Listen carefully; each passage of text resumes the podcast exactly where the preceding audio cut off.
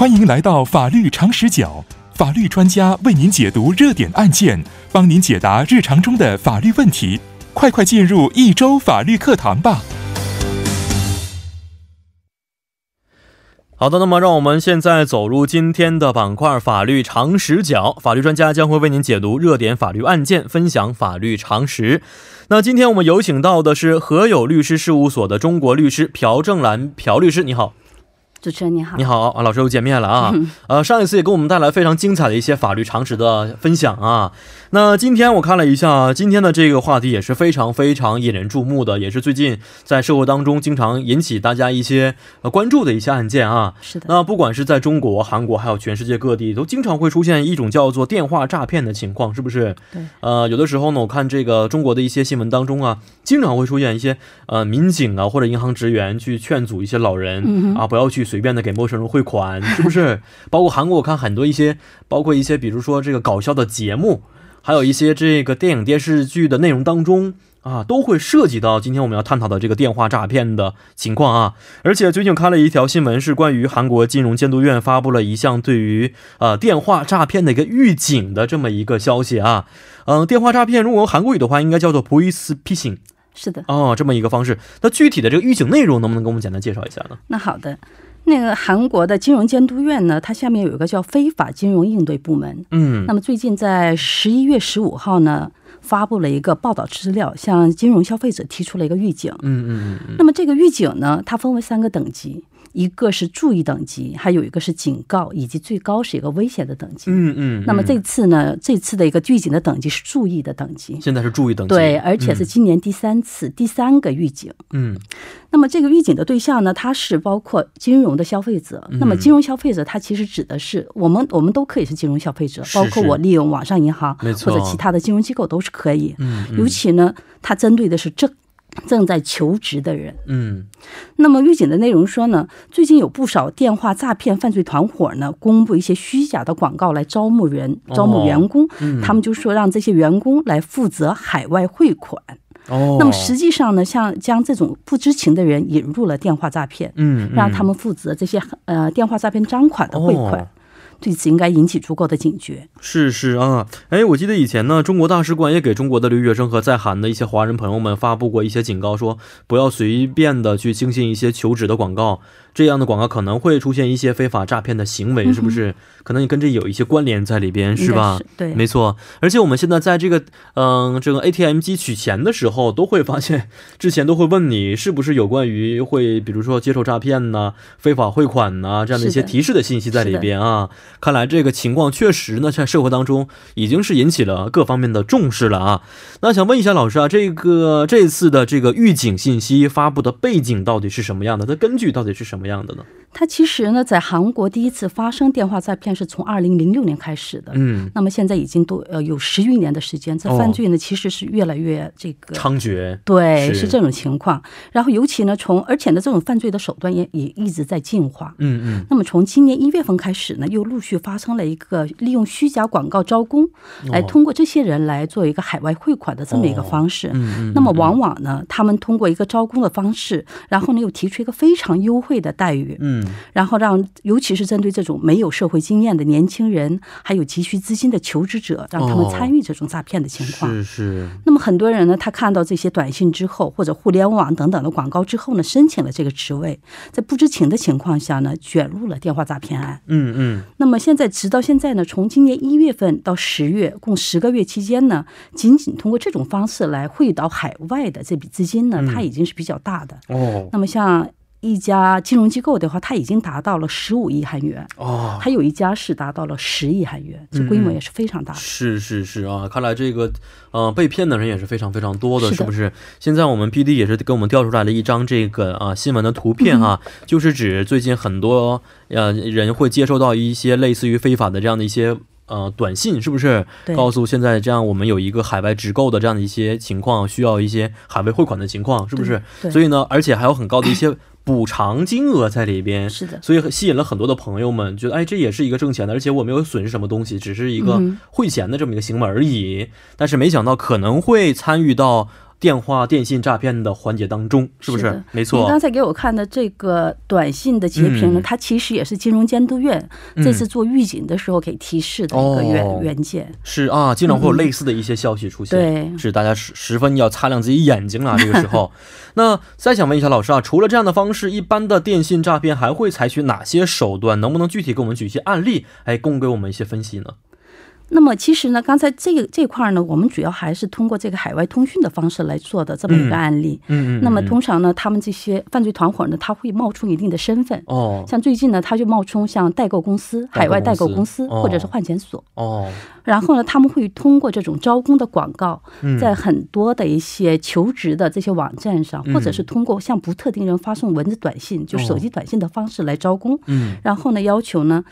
要求他们提供一定的个人信息嗯，而且提出了一个非常丰厚的条件。哦。这个条件呢，往往是如果是你帮我汇出这笔款项，嗯如果是这样的话，我会给你百分之一到百分之十的一个报酬，就是哦对提成。按照这金额多少，你可以按照这越汇的越多，你得到奖金就越的，然后高的感觉。最起码我能给你保证一天五十万，哦，甚至是刚才引用的这个案例当中呢，他们就提到，你只需要二十到三十分钟，你就可以得到五十万以上的报酬。嗯嗯嗯。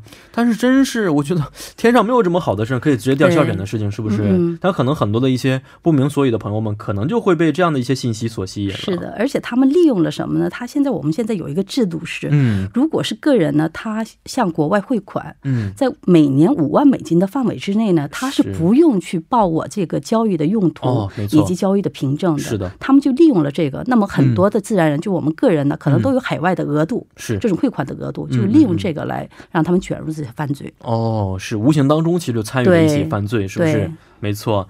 那其实之前呢，我们也通过新闻了解到了，说金融监督院呢也发布过类似的一些预警信息在里边。嗯啊，那这次发布的预警和之前发布的预警相比较，哪些不同之处呢？这个不同之处呢，这个预警它之前如嗯、主要针对的是一些受害人，嗯像比如说我被。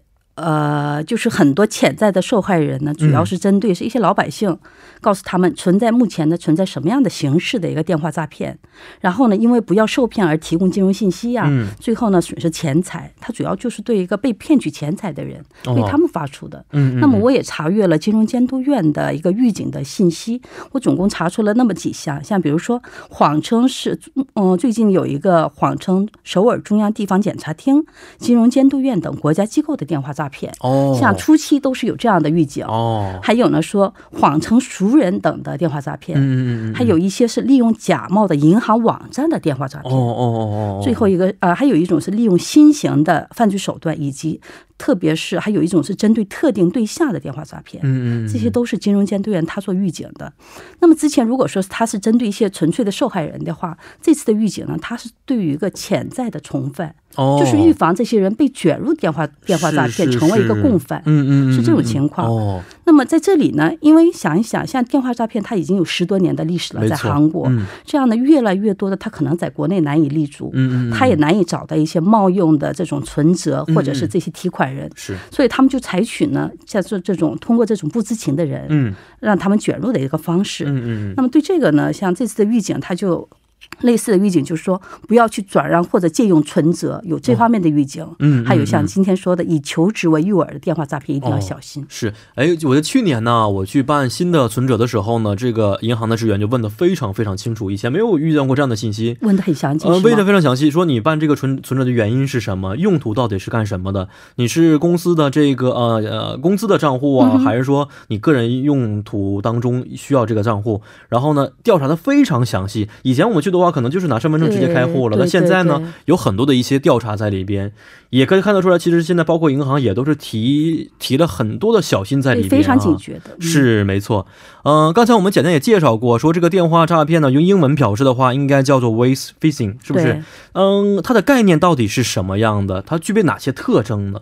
这个就是电话诈骗的话，它其实就是说呢，通过电话非法获取对方的信用卡等金融信息，嗯嗯然后呢，嗯。利用的犯罪的一个电话的一个金融诈骗。是，那么这里呢，就是 voice，它是指的是，因为我们通常用电话的刚初期的一个形式是利用电话的方式，那么它就用了一个 voice 这个单词。哦嗯嗯嗯。那嗯 phishing 的话，它其实是两个字的一个组合词，哦。一个是个人信息，就 private data，、哦，还有一个是就是钓鱼钓取、哦。phishing。它是一个组合词，那么甚至因为这个电话犯罪、电话这种诈骗非常盛行，所以甚至是韩国的一些词典也引收录了这个单词。哦、是这个个状况。固有单词出现，，对，是。然后这种犯罪形式呢，它现在是有很多，但是嗯。通常它都是它有一个总部，嗯，这个总部往往设在国外，哦，也就是头。是是，然后呢是。是，call center，call center 呢，它会策划整个的一个案件，哦，然后呢，它会套取金融信息，嗯嗯，等等等等，它这些都在国外，呃呃，非常就是比如说有组织性，非常有组织嗯流程性非常的明确，对，哎。另外呢，除了在国外之后呢，在韩国也有的。嗯，在韩国呢，他就负责有一些是开设账户的，嗯嗯嗯，这种我们叫 depot 通账，就是冒用的存折。哦，还有一些这些钱款骗取完了之后呢，他得提取啊，是提款的情况也要有嗯这个手段。还有一个最后呢，把这个汇到其他的像柬埔寨，目前最近的比较多的是像汇往柬埔寨、哦。香港等等地区。哦，这样的地区。那如果啊，他们如果被抓住的话，现在对于这种电话诈骗的形式，韩国的立法方面，他们的处罚力度又是分别什么样的？韩国的立法呢，像刑法还有其他的一些特别的犯罪里面也规定了。那么之前呢，就是我们只是说电话发 电话诈骗，它并不是一个很正规的一个法律的词语。嗯，但最近呢，从二零一一年开始呢，我们就要正式命名为电子通讯金融诈骗。嗯嗯，只不过是因为便利或者大家比较熟悉，我们现在叫电话诈骗。嗯那么这个处罚的力度呢，我们今天着重要讲的是被卷入在不知情的情况下卷入的情况。嗯嗯嗯，对于这种呢，在实务当中通常会给到一年半、哦，一年六个月到三年的徒刑。嗯，我说的是多少？我说的不是缓刑，哦通常都是你要进去的，对，徒刑哦，还有呢罚金。嗯嗯，就这种情况，那如果是也有类也有一个缓刑的情况是，如果是受害人的这种受害他已经完全补偿了，嗯或者其他有从轻的情况下，嗯在极个别的情况下有缓刑的情况。哦。所以现在这个完全不像是以前缓刑的这样的情况会出现，现在完全变成了一种这个刑事处罚力度，可以要一定要进到监狱当中来去进行惩罚的它是一个非这么一个非常严重的犯罪。是是，对而且确实啊，我听说因为这些原因，很多家庭就倾家荡产了，很多老人的一些就退职金呢、都被骗了是的，尤其是像农村，啊这些地方，不是是很了解这种情况的人，嗯往往有嗯这种情况。还有呢，如果是你一旦被卷入这种情况，嗯。除了你刚才作为一个共犯，嗯嗯。就是这里的共犯也指的是从犯，也是包括在里面的。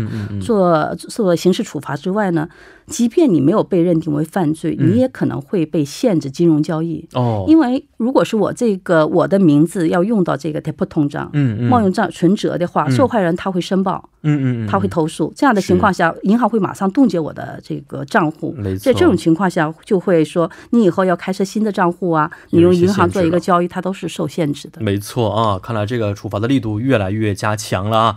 那好的，让我们简单的稍事休息之后，再回到今天节目的第二部环节当中。那稍后呢，将会由播报员连燕为您送上二十八分在韩生活实时消息。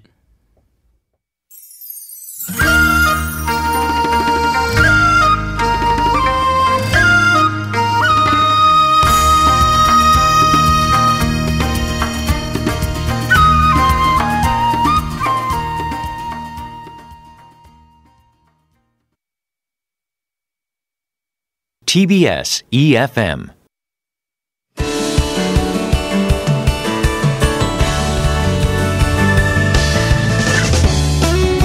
朋友们，晚上好！今天是十一月二十六号，星期二，现在是晚间八点二十八分，这里是由林燕为大家带来 TBS EFM 二十八分生活信息。韩国铁路工会从十一月二十号进入了无期限的罢工，时隔五天停止了无期限罢工。铁路运行是从今天下午开始的，除了木槿花号之外，韩国铁路 KTX 和新村号恢复了正常的运行。韩国铁路工会和韩国铁道公社经过为期两天的马拉松式的谈判之后，双方于昨天早上最终达成了妥协。韩国铁路公社为了方便下班时间乘坐列车，当天下午追加投入了六十三辆广域地铁和八辆 KTX 列车。明天将首次运行广域地铁 KTX 和新村、青春等旅客列车。从今今天上午九点开始，木槿花号和货物列车阶段性的恢复了正常。光明站都心机场和 KTX 机场巴士也是开始恢复了正常。根据初步协定，劳资双方就2019年工资与2018年相比上调了百分之一点八。同时，双方决定同政府一道继续就其他大部分争论焦点进行协商。大家还可以进入韩国铁路的官方网站三 w l e t s k o r a i l 点 com 了解更详细的信息。好的，以上就是今天的 TBS EFM 二十八分生活信息，祝您一路平安，我们稍后再见。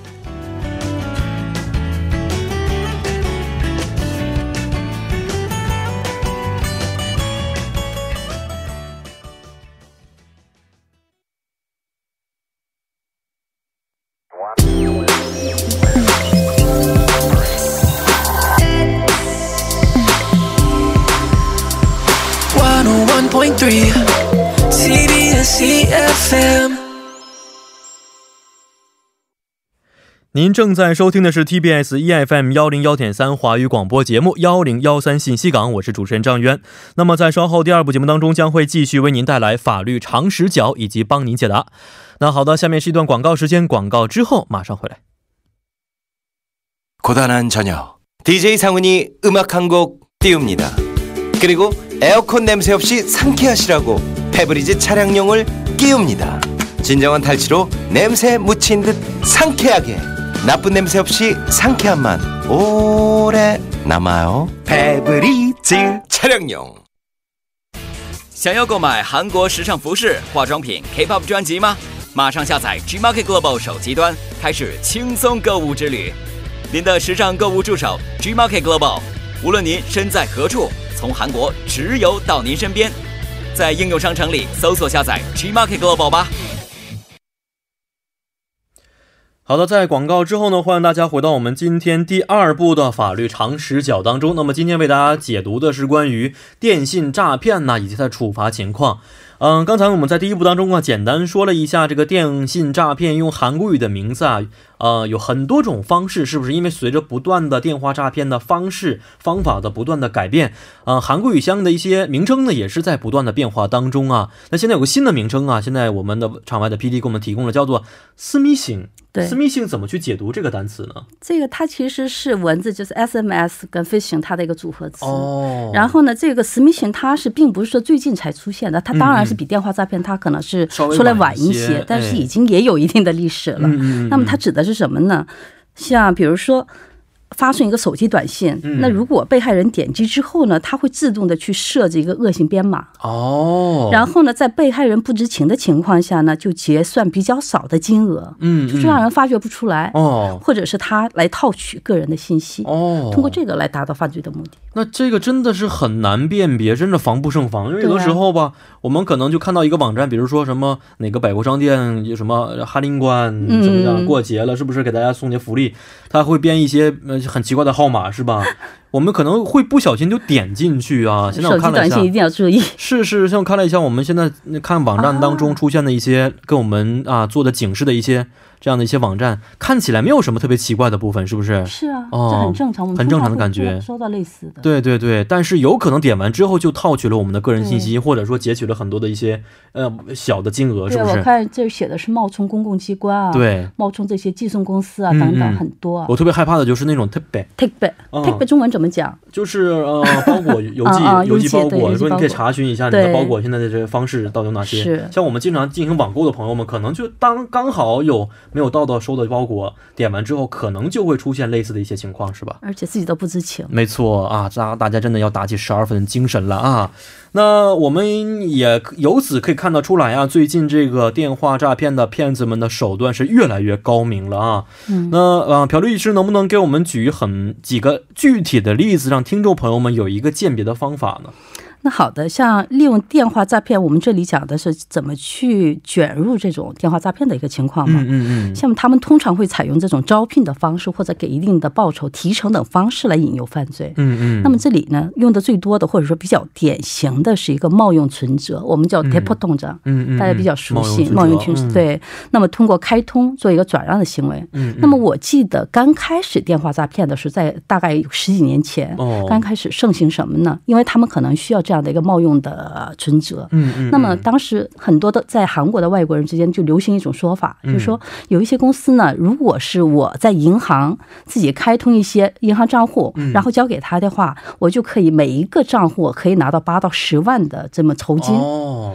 而且呢，一个个人的话，这个账户不是自己用的，就是给公司对对，就是给个人也好，或者是公司也好，他们谎称公司嘛，这种情况。然后呢，像外国人的话，他也可以在很多银行开设自己开通自己的银行账户嘛，没错没错。那么可能当时也没有这个电话诈骗的很多的常识，那么很多人可能就是因为这个来卷入，那么自己在不知情的情况下，就为了这个贪图一定的这个酬金，是是为他开通的一个账户。然后呢，我当然自己是不使用的，但是我所有的信息都在他手里，没错。利用这个来做一个把这个骗取到的赃款，电话诈骗的赃款呢，就转移到这种账户的情况，是，这是一个比较典型的。没错。那老师刚才说完之后，突然想起来啊，前几天中国国内出现了一条新闻，就是有一个人突然有一天警察机关啊，或者说一些这个一些机关找到上门说，您的有某一个账户当中出现了很大金额的一些交易，而且是非法的一些交易。哦，他根本没有想过自己已经是很多年不用的一个账户出现的这样的一个问题。在中国也有，在中国类似的情况啊，就是说在海外啊进行了很多非法的一些洗钱的活动，可能是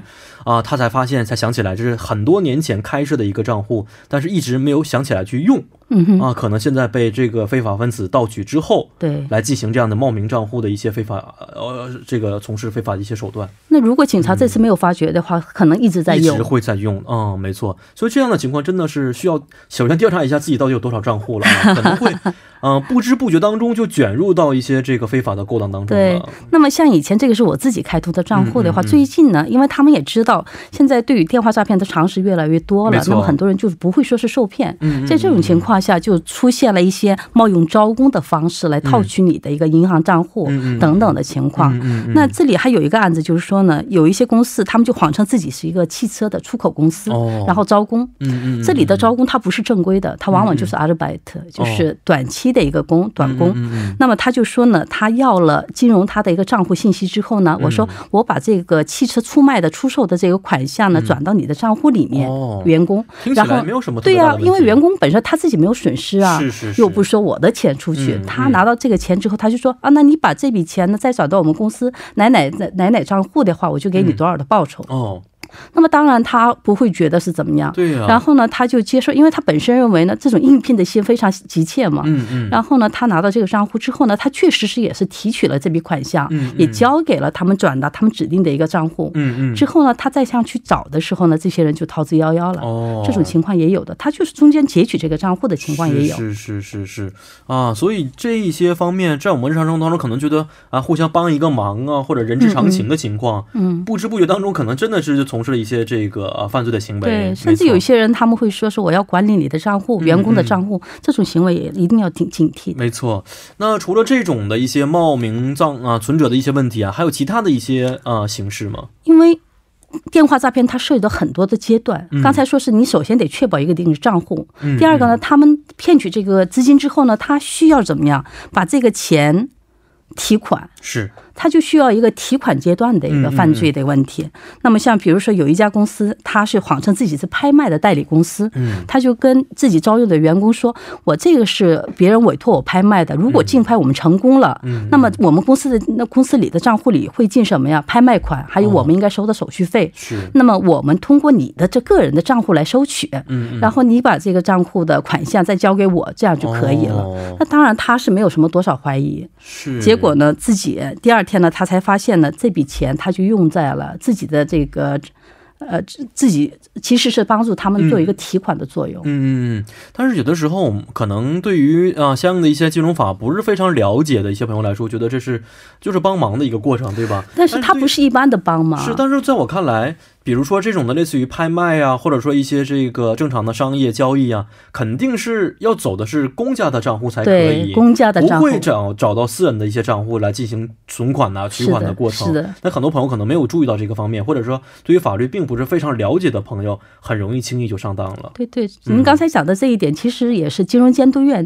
特别告诫的内容。哦，公司它不会说使用你的个人账户来汇公司的款项，嗯这是一个特别告诫的内容。是啊，如果出现类似的一些问题，一定要警打起精神来对。，还有一种情况是，其实中国很多的留学生也涉嫌这样的类似的犯罪。嗯嗯嗯嗯那么他们就说呢，比如说他们找一个很呃 a r b i t 嗯，然后呢让他把一些东西运到哪里哪里，结果发现那里面有外国人登录证、哦。身份证，哦。还有冒名的存折，哦。甚至有赃款，这种情况也蛮多的。哎，我看到现场抓获的情况蛮多的。现过类似的一些现实上有啊，有这是来源于有的是生活的一个部分。有的是，啊。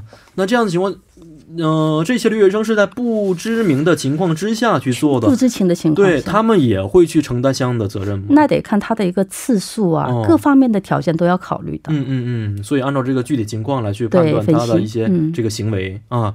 那现在看来，确实啊，这个电话诈骗的方式非常多种多样。那么作为消费者的我们来说，在日常生活当中，嗯、除了这个按照呃我们平时的一些这个具体操作守守则来去做，还有一些我觉得呃适合我们大家小贴士也是非常重要的啊。有没有一些方法可以提供给我们的这些消费者们，让我们免除遭受电话诈骗的行为呢？好的，其实呢，在讲这个之前呢，我也是经常接到一些类似于电话，是有关电话诈骗的时候，那个电话，嗯，都是说呢，涉嫌电话诈骗的中国人，嗯通过大使馆来求救，向律师求救法律帮助。嗯嗯嗯。那么他们都会说呢，第一句话他们说我是完全不知情的情况下，我只不过是打了一个工而已。哦，结果呢，我现在已经被现行抓获了，嗯或者说我已经被羁押了。所以说，我就觉得刚才这种贴士也好，或者应该引起足够的警示。嗯那么这个贴士呢，因为刚才很现目前的情况呢，有很多都是通过招工的方式来做的。招工的方式那么第一个贴士就是，如果是你要这个应聘求职的话，一定要正规的方式。嗯首先，你要应聘的这个公司的实体你要把握好。是是，尤其是有一些公司呢，通过这个 SNS 或者 Cuto 来做一个面试，嗯嗯或者通过这个来做一个聘用的这个程序的话，你首先得警觉。警觉一下。还有一个，一这些公司尤其是要求你的个人信息，尤其是银行账户跟密码的话，哦一定要小心。银行账户、密码和个人信息。那有的时候我们觉得这个，他比如说你提交一份简历，简历里面他给你设定了很多的栏目，对你，要去把这个栏填完之后交上去，很多就是已经有着相应的个人信息了。个人一般他，但是这里的一般个人的信息呢，它不包括银行的账户的一哦个存款密码。哦，这个密码是不会包括的，但是很多的这些谎称的这些公司呢，他们会要求非常具体的内容，嗯嗯嗯，像嗯 check card，、哦它的所有你要提交你的 check card，、嗯嗯然后呢，你要你的一个密码都会要求的。哦，所以说，在实体对于公司实体一定要把握。嗯第二点呢，刚才其实也讲到了，就有关这个冒名存折，一定要引起警觉。嗯嗯嗯，因为这个，如果是这个为他人开设或者转让银行账户的话，嗯嗯嗯。或者存折、储值卡的话，它本身是构成刑事犯罪的。哦。这，种行为，根据它的一个严重的程度，它已经是那么甚刑事犯罪了哦。对它甚至是它可以被处以三年以下徒刑，哦，或者是两千万以下的罚金，嗯它是一个嗯。非常严重的一个重的。行为。那么哦，既然我们今天通过这个呃广播，我们也了解到了通过什么样的途径，我们可能会卷入这个冒用存折，嗯。或者说让他们管理的情况，那么应该应该要警觉吧。是没错。还有一哦点是，今天我们这个案例当中也提到了海外汇款的问题。海外汇款，那么海外汇款呢，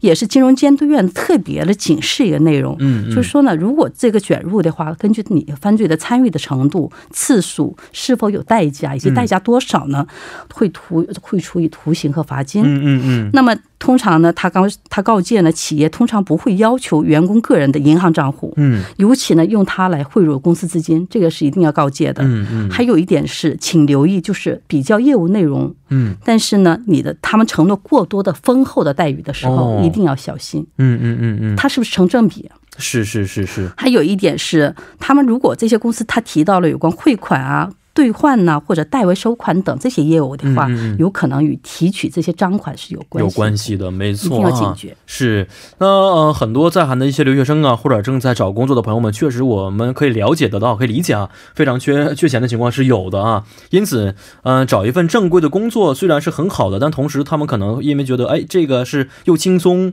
啊、收益又高，而且自己不知情，是，哎，他们可能打了这么一个这个呃心理的理由在里边，所以从事了一些非法的行为，是啊、一定要引起一些警觉，因为痛心的。没错啊，毕竟是天上没有掉馅饼的事情，这么简单挣那么多钱是不可能的，这个世界上不可能存在类似的一些事情的啊，所以大家从这个方面不要贪图一时的钱财啊，要为自己的人生观、人生做好一些准备，对不对？